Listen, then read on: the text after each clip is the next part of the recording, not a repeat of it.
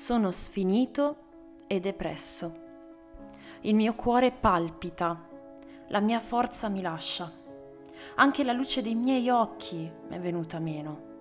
Amici e compagni stanno lontani dalla mia piaga.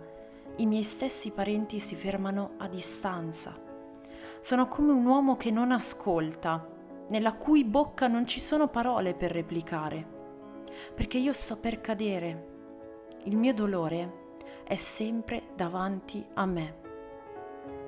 Questi versi di Salmi 38 che vi ho appena letto descrivono quali siano gli effetti fisici e mentali della depressione.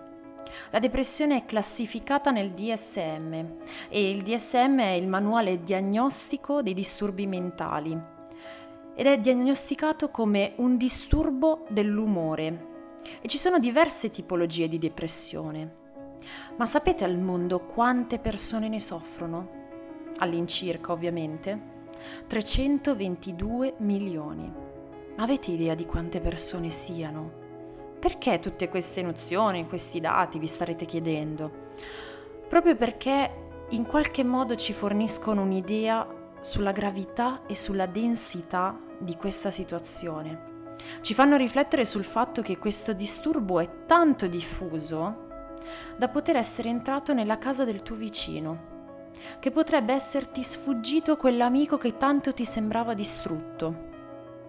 Tutto questo ci rende coscienti del fatto che il mondo soffre e soffre tanto, che spesso siamo troppo impegnati a rendere soddisfatti noi stessi per amare in modo sincero ed essere di aiuto.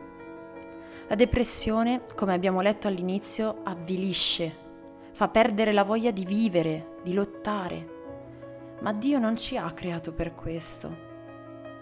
Lui vuole donare una gioia così profonda da non riuscire a contenerla.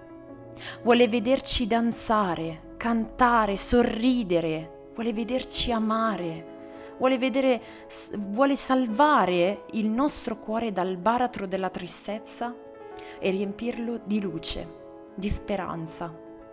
Per questo la sua parola è vita, per questo ti consiglio di aprire questa Bibbia e leggere ciò che in essa c'è scritto, perché in essa tu hai uno specchio in cui potrai riflettere la tua attuale immagine, perché la tua attuale immagine potrebbe essere di una persona che davvero è avvinghiata in questa tristezza, ma poi vederla trasformata dal suo amore.